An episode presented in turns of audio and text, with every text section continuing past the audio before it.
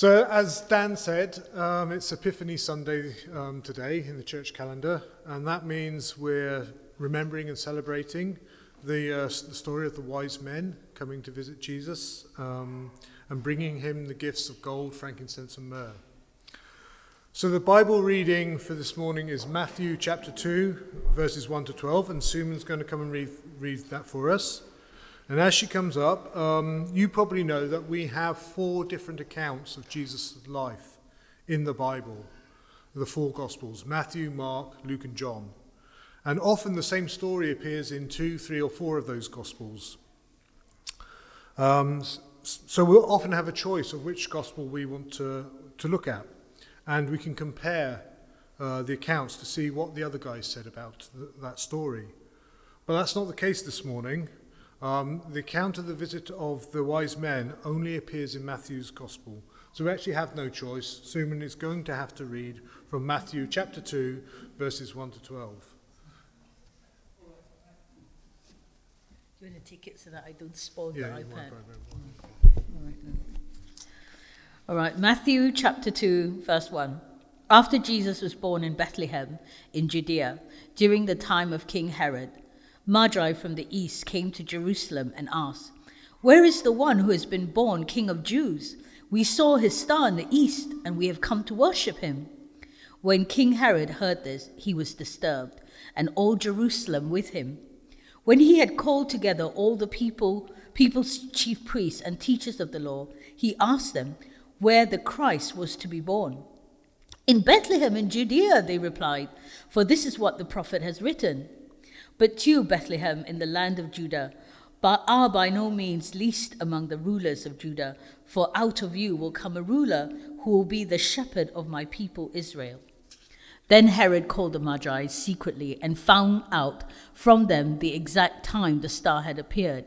He sent them to Bethlehem and said, Go and make careful search for the child. As soon as you find him, report him to me so that I too may go and worship him. After they had heard the king, they went on their way, and the star they had seen in the east went ahead of them until it stopped over the place where the child was. When they saw the star, they were overjoyed. On coming to the house, they saw the child with his mother Mary, and they bowed down and worshipped him. They, then they opened their treasures and presented him with gifts of gold and incense, incense and myrrh. And having been warned in a dream not to go back to Herod, they returned to their country by another route. That is the word of God. Thank you, dear. Okay, so when I started looking into this story, I found there is an awful lot of tradition and competing theories and symbolism around, built around this tale. So I thought to start off the year, we'd play a quick game to see how much attention you were paying as Suman was reading that. And I'm calling this game Matthew Says. I've a couple of mul- multiple choice questions for you. So all the answers could be true, but only one of them reflects what Matthew actually says. So we're looking for the answer that Ma- that's in Matthew. If it's not in Matthew 2, verses 1 to 12, it might be true, but it's not the answer we're looking for. So the first question is Does Matthew say three kings came from the east? No. Does he say three kings are called Caspar, Melchior, Belteshazzar? I hope you said no to that because there was no way those names were in what Suman read. But those are the traditional names for the three wise men. Does, he, does Matthew say three wise men came from the east? Does he say three magi came from the east? No. Good. The answer is none of the above. Um, the, the clue is the word three doesn't appear anywhere in, in that passage. Uh, Matthew doesn't actually say there were three kings, wise men, or magi. There could have been, um, and we've sort of assumed um, that um, there were because of the number of gifts um, that were given gold, frankincense, and myrrh. But Matthew doesn't say that each gift was given by one person. They all could have given gold, frankincense, and myrrh, or multiple people could have given gold, multiple people could have given frankincense. And there are some parts of the church um, where they actually say there were 12 wise men or magi. So that's, uh, that was that. And the, um, like the rest of the New Testament, Matthew's written in ancient Greek. And the uh, word for that he used to describe the wise men or the magi is actually seems quite troublesome to translate. Um, and in fact, most of the translation, modern translations now, they just take the Greek word and turn it into an English word and say magi. Um, whereas tr- more traditional, uh, older translations, maybe they say scholars or wise men or, or even astrologers. Um, what we do know is the word is plural, so there was more than one of them, but not necessarily three. And also, the word magi doesn't mean king or ruler. Um, the idea that these guys were kings um, really comes from other passages in the Old Testament and um, prophecies that seem to um, imply that. But Matthew doesn't re- refer to those passages. And if you know Matthew and read Matthew uh, um, a lot, you know he's very keen on um, referring to Old Testament prophecies to show that uh, Jesus was the fulfillment of those prophecies. But he doesn't refer to, the, to passages that, uh, that link this to being kings. So they might have been kings of some sort, they might have been representatives of kings, but there's no, nothing in Matthew in that passage that says so. Um, so we don't actually know really who these people were. There's loads of theories. Some will say they were from Persia, which is probably the most likely. There were priestly scholars um, that followed an ancient Persian religion, and uh, yeah, part of their studies included astronomy and astrology because they obviously they spotted the star and they recognized the star. All Matthew actually really says is we have more than one magi coming from the east, so we know they were foreigners. Um, we know they must have had some social status and some wealth because they brought very expensive gifts with them, and King Herod actually took them seriously and met with them rather than just ignoring them or arresting them for stirring up trouble. So that was question number one. So let's uh, um, have a look at question number two, please. Okay, so did Matthew say the Magi traveled to Jerusalem on camels? Yeah.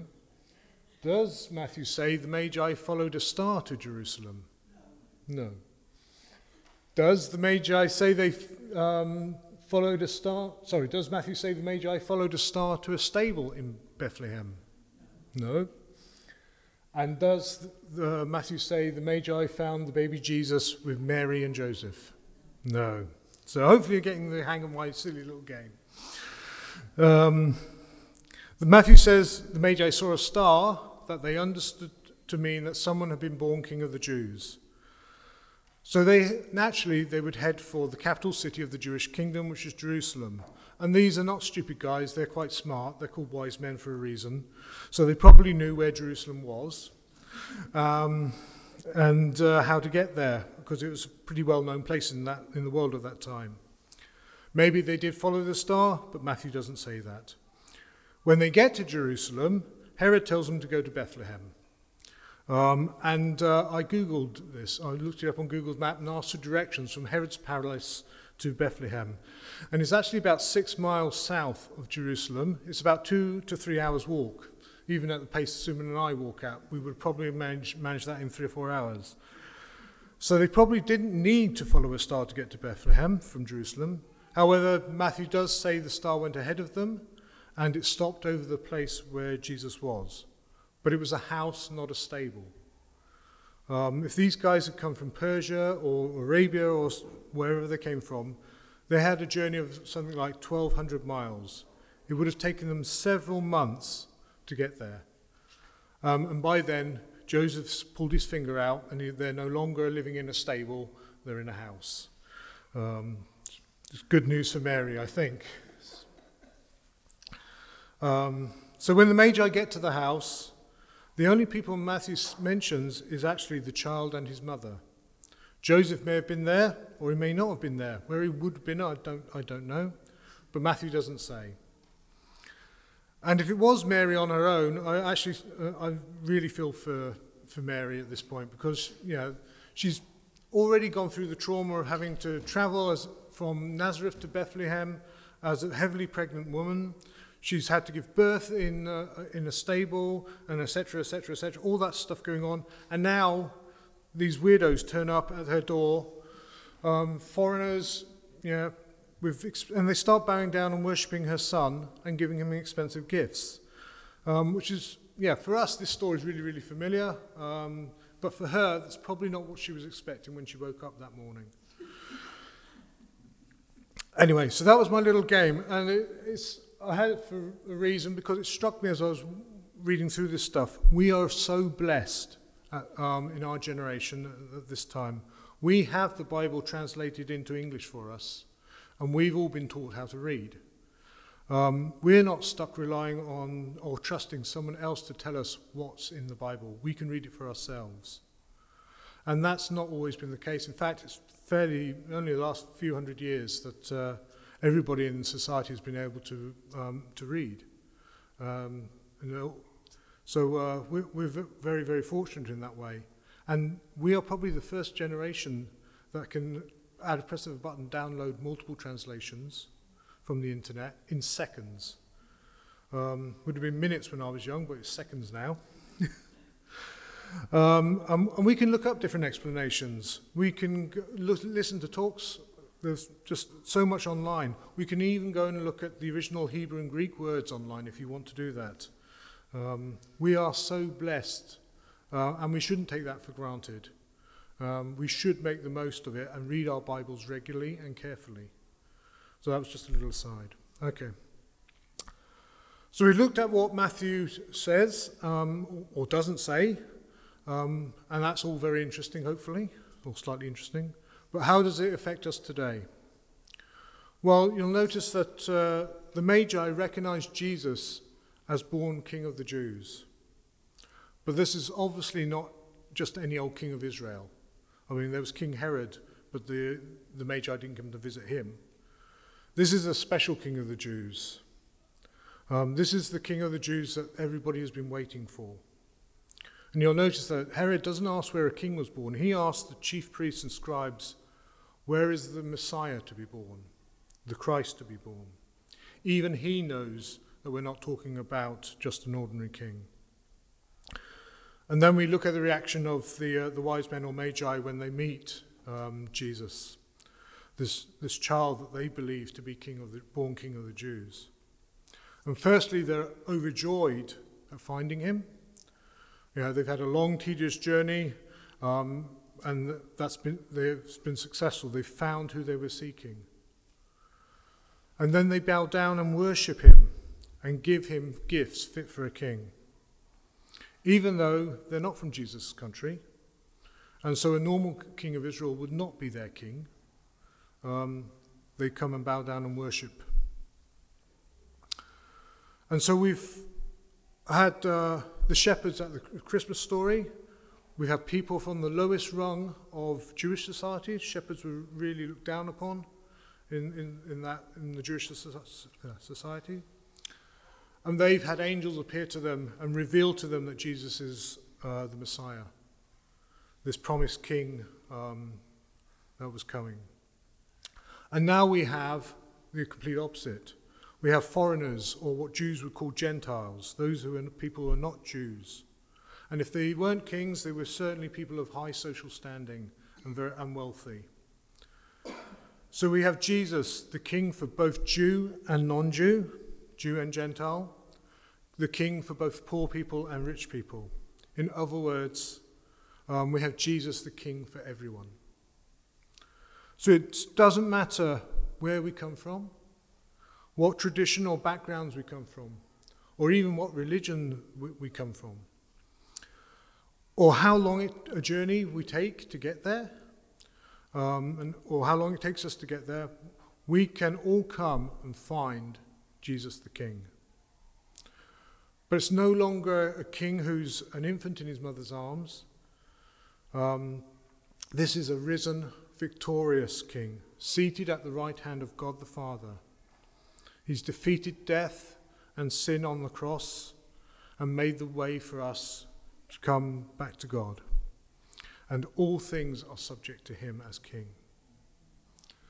Now, given what we're seeing around in the world around us at the moment, with all the wars in uh, in the Middle East and in, in Russia and Ukraine, volcanoes erupting in Iceland, earthquakes in Japan, floods all over the place, um, I think it's really easy, uh, especially if you're after you've had the highs of Christmas, to be, feel a little bit dragged down, um, get a little bit anxious and worried about what's going on in the world today, um, especially with you know, cost of living crisis, climate. I don't know what's uh, on your minds at the moment. So maybe it would be good if we took a little time out um, to remember and recognize again that ultimately Jesus is King. He reigns, and He does want to be King of our lives too. And maybe we should take some hints from these wise men, these magi, whoever they were and however many there were, and spend some time worshipping our King, making time in, in our busy lives just to come down, sit down, and uh, remember Jesus is King and worship Him. And then maybe even ask ourselves, what gifts can each one of us give to Him this year? What can we give to our King? Um, the Magi gave out of their treasures, out of their wealth. Maybe we don't have an abundance of wealth to give, but can we ask ourselves, what do I have in abundance? What can I give to Jesus as King? Maybe it's abundance of time. Maybe it's an abundance of hospitality. Maybe it's abundant music making or singing, whatever. Um, what can we give uh, our, our King Jesus this year? So, in closing, I think the lessons we can learn from the Magi is take a look for our King, seek our King, and when we find him, spend some time worshipping and ask ourselves, what can we give? So, shall we pray? Lord Jesus, thank you that you are King, that you are King of it all. You are King of creation. Help each of us, each one of us, to see you as King. Help us to spend time to really let that sink into our lives and have, have an uh, impact on our, on, our, our lives. And as we do that, Lord, I pray that our reactions might be the same or similar to these wise men or magi. That, Lord, you would fill us with joy um, at uh, your finding you as King. And Lord, that we would come and worship and give, give our, know, from our abundance to you. Amen.